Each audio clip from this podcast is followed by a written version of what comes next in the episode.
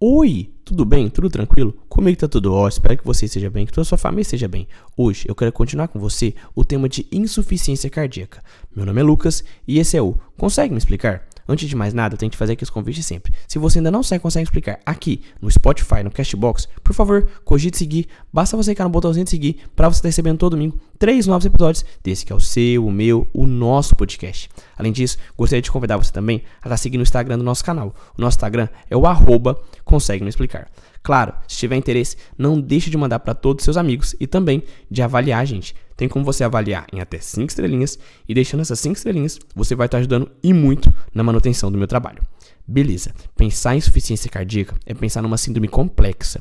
O coração não está conseguindo exercer sua atividade de maneira correta, de maneira basal. Ele está com dificuldade em nutrir nossos tecidos. Ele está com uma dificuldade em suprir as necessidades tissulares. E muitas vezes, quando ele consegue fazer essa ele consegue suprimir essa demanda, quando ele consegue suprir essa demanda, é, é a partir de elevação de pressão. Isso vai levar a um problema corporal total. A insuficiência cardíaca, por ser uma síndrome complexa, vai levar à alteração da função cardíaca, o que vai resultar em sintomas e sinais de baixo débito e ou congestão pulmonar ou sistêmica em repouso ou aos esforços. Uma história clínica e um exame físico detalhados devem ser feitos em todos os pacientes em busca dos principais sinais e sintomas da insuficiência cardíaca. No entanto, em pacientes crônicos, a detecção de sinais clínicos de congestão pode estar esmaecido ou ausente por processos adaptativos e pela grande adaptação do sistema linfático em lidar com a congestão que já está havendo ali. Assim, os sinais clínicos da congestão podem ser pouco sensíveis e também pouco específicos. Sobressaem-se, no entanto, sinais como a presença da terceira bulha e sintomas como ortopneia como mais específicos para o diagnóstico da IC. Alguns scores de congestão têm sido utilizados, e embora predominem em ambiente acadêmico, podem ser utilizados de forma de objetivar critérios clínicos de congestão do seu paciente. Quando a gente pensar naqueles sinais e sintomas, você tem que lembrar sintomas típicos, sintomas menos típicos, sinais mais específicos, sinais menos específicos. Sintomas típicos, falta de ar, que é aquela famosa dispneia, ortopneia, dispneia por noturna, fadiga, cansaço, intolerância ao exercício. Sintomas menos típicos, tosse noturno, ganho de peso, dor abdominal, perda de apetite, perda de peso, nuctúria, oligúria, sinais mais específicos, pressão venosa jugular elevada, refluxo hepato-jugular, terceira bulha cardíaca, impulso apical desviado para a esquerda, sinal menos específico, crepitações pulmonares, taquicardia, hepatomegalia, e ascite, extremidades fias, edema peri é, periférico. Isso tudo eu já tinha te falado e faz parte de, da da sua função avaliar isso para fazer o diagnóstico. Também para fazer o diagnóstico é importante também a gente saber um pouquinho sobre o ecocardiograma. O ecocardiograma trans transtorácico é o exame de imagem de escolha para o diagnóstico e segmento de pacientes com suspeita de insuficiência cardíaca. Ele permite a avaliação da função ventricular sistólica esquerda e direita, da função diastólica, das espessuras, eh, das espessuras parietais, do tamanho das cavidades, da função valvar, da estimativa hemodinâmica não invasiva e das doenças do pericárdio.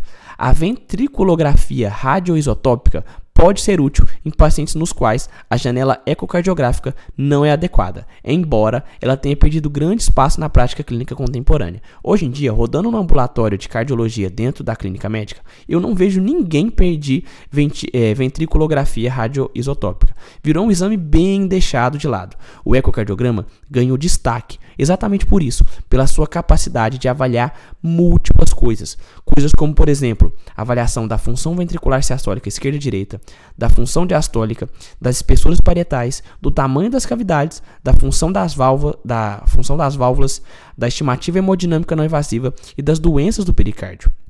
Outros exames de imagem, como a ressonância magnética e tomografia computadorizada, podem ser usados quando, quando os não invasivos forem conclusivos ou para o diagnóstico de miocardiopatias específicas. Beleza? Tranquilo? Pensou então no diagnóstico? Tem que pensar em quê? Entender bem o exame físico, entender bem uma anamnese, lançar mão de exames complementares, como é o caso do ecocardiograma e agora do peptídeo natriurético.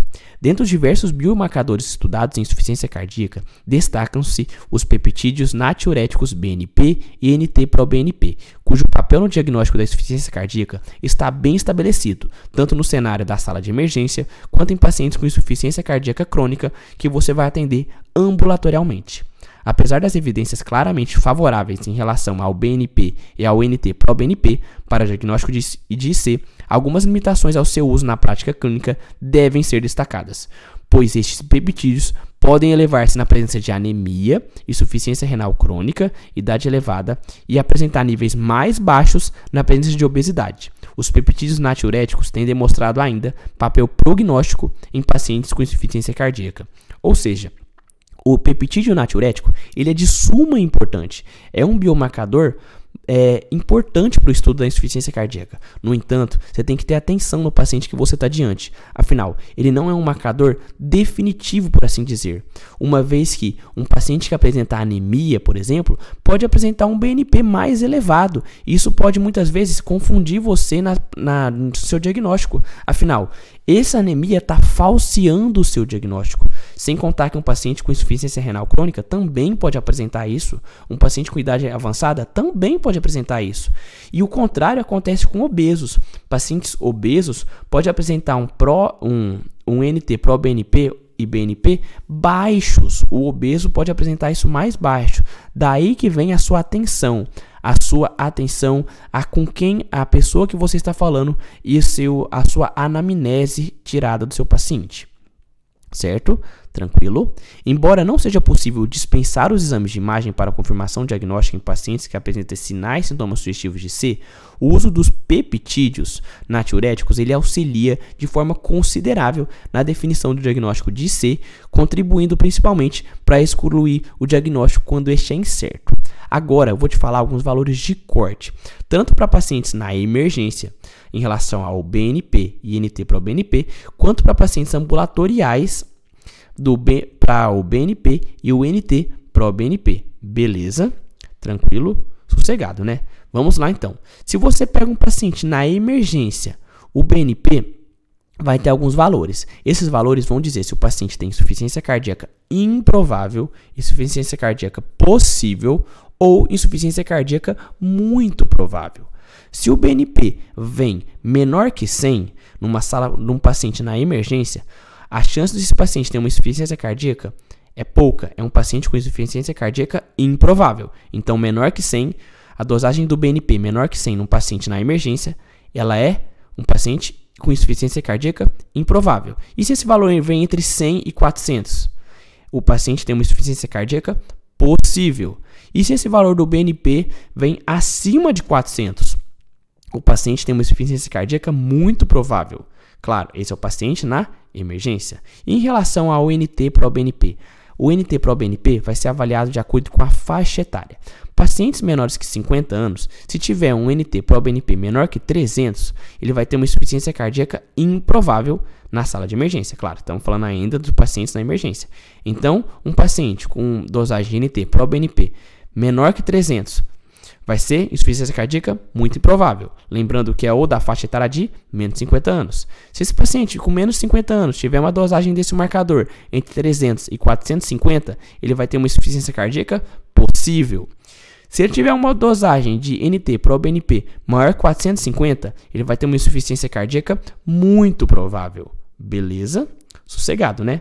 Se esse paciente tem entre 50 e 75 anos, como é que vai ser esse valor do que a gente, como é que a gente vai avaliar? Se ele tiver um NT pro-BNP menor que 300, ele tem uma insuficiência cardíaca improvável. Se ele tem um, um valor entre 300 e 900, ele tem uma insuficiência cardíaca possível. Se esse paciente entre 50 e 75 anos tem um valor maior que 900 para o NT para o BNP, ele tem uma insuficiência cardíaca muito provável. Certo? Sossegado, né? E se seu paciente tem mais 75 anos, se ele tem um NT pro BNP menor que 300, ele tem uma insuficiência cardíaca improvável. Se ele tem entre 300 e 1800, ele tem uma insuficiência cardíaca possível. E se ele tem mais de 1800, ele tem uma insuficiência cardíaca muito provável. Nossa, Lucas, é muito número. Como que eu vou decorar isso? Faz o seguinte: você vai pegar nesse NT para o BNP e decorar que para todas as faixas etárias, menor que 300 é insuficiência cardíaca improvável.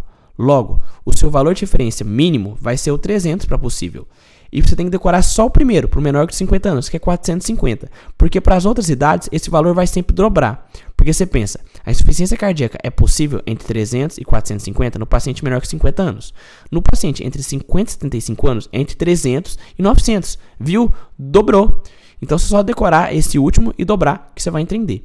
Certo? Sossegado, né? Pacientes ambulatoriais, como é que a gente vai avaliar? Vamos avaliar esses dois marcadores, BNP e NT-proBNP. Se o BNP tiver menor que 35, o paciente tem uma insuficiência cardíaca improvável. Se o paciente tem um NT-proBNP menor que 125, ele tem uma insuficiência cardíaca improvável também. Então, BNP menor que 35 e NT-proBNP menor que 125 são pacientes com insuficiência cardíaca improvável. Beleza? Tranquilo? Até aí sossegado, né? Lucas, quero fazer o diagnóstico do meu paciente. O que, que eu vou fazer? Como é que eu vou pensar? É o seguinte: primeira coisa, anamnese, exame físico. Você vai pedir um ECG, mais um raio-x histórico, pra você ver. Tá com suspeita de insuficiência cardíaca. É, é uma suspeita alta, baixa ou intermediária. Se for baixa, você pode pensar por dois caminhos. Tem o peptídeo natriurético? Se é disponível, você vai dosar ele. Se esse peptídeo tiver maior que 35, ou o, se o BNP tiver maior que 35, ou o NT para o BNP maior que 125, você vai pensar, putz, tá positivo. O que, que eu vou fazer agora? Avaliação estrutural, da, é, fazer um, um ecocardiograma. Para fazer uma avaliação estrutural da frequência do da fração de ejeção do ventrículo esquerdo e da disfunção diastólico. Não, isso está alterado. Se está alterado, é um paciente com insuficiência cardíaca provável, ou é com fração de ejeção reduzida, é com fração de ejeção intermediária, ou com fração de ejeção preservada. Você vai ter que implementar um tratamento para ele. Se isso estiver normal, você tem que pensar, putz, então é improvável que seja IC. Vou reavaliar e buscar um diagnóstico alternativo. Se você conseguir fazer as dosagens desse BNP, desse peptídeo natriurético, você vai seguir esse caminho, e se esse BNP tiver já negativo, se ele for menor que 35 ou menor que 125, você já vai pensar que é improvável ser uma insuficiência cardíaca, você já vai reavaliar e pensar no diagnóstico alternativo.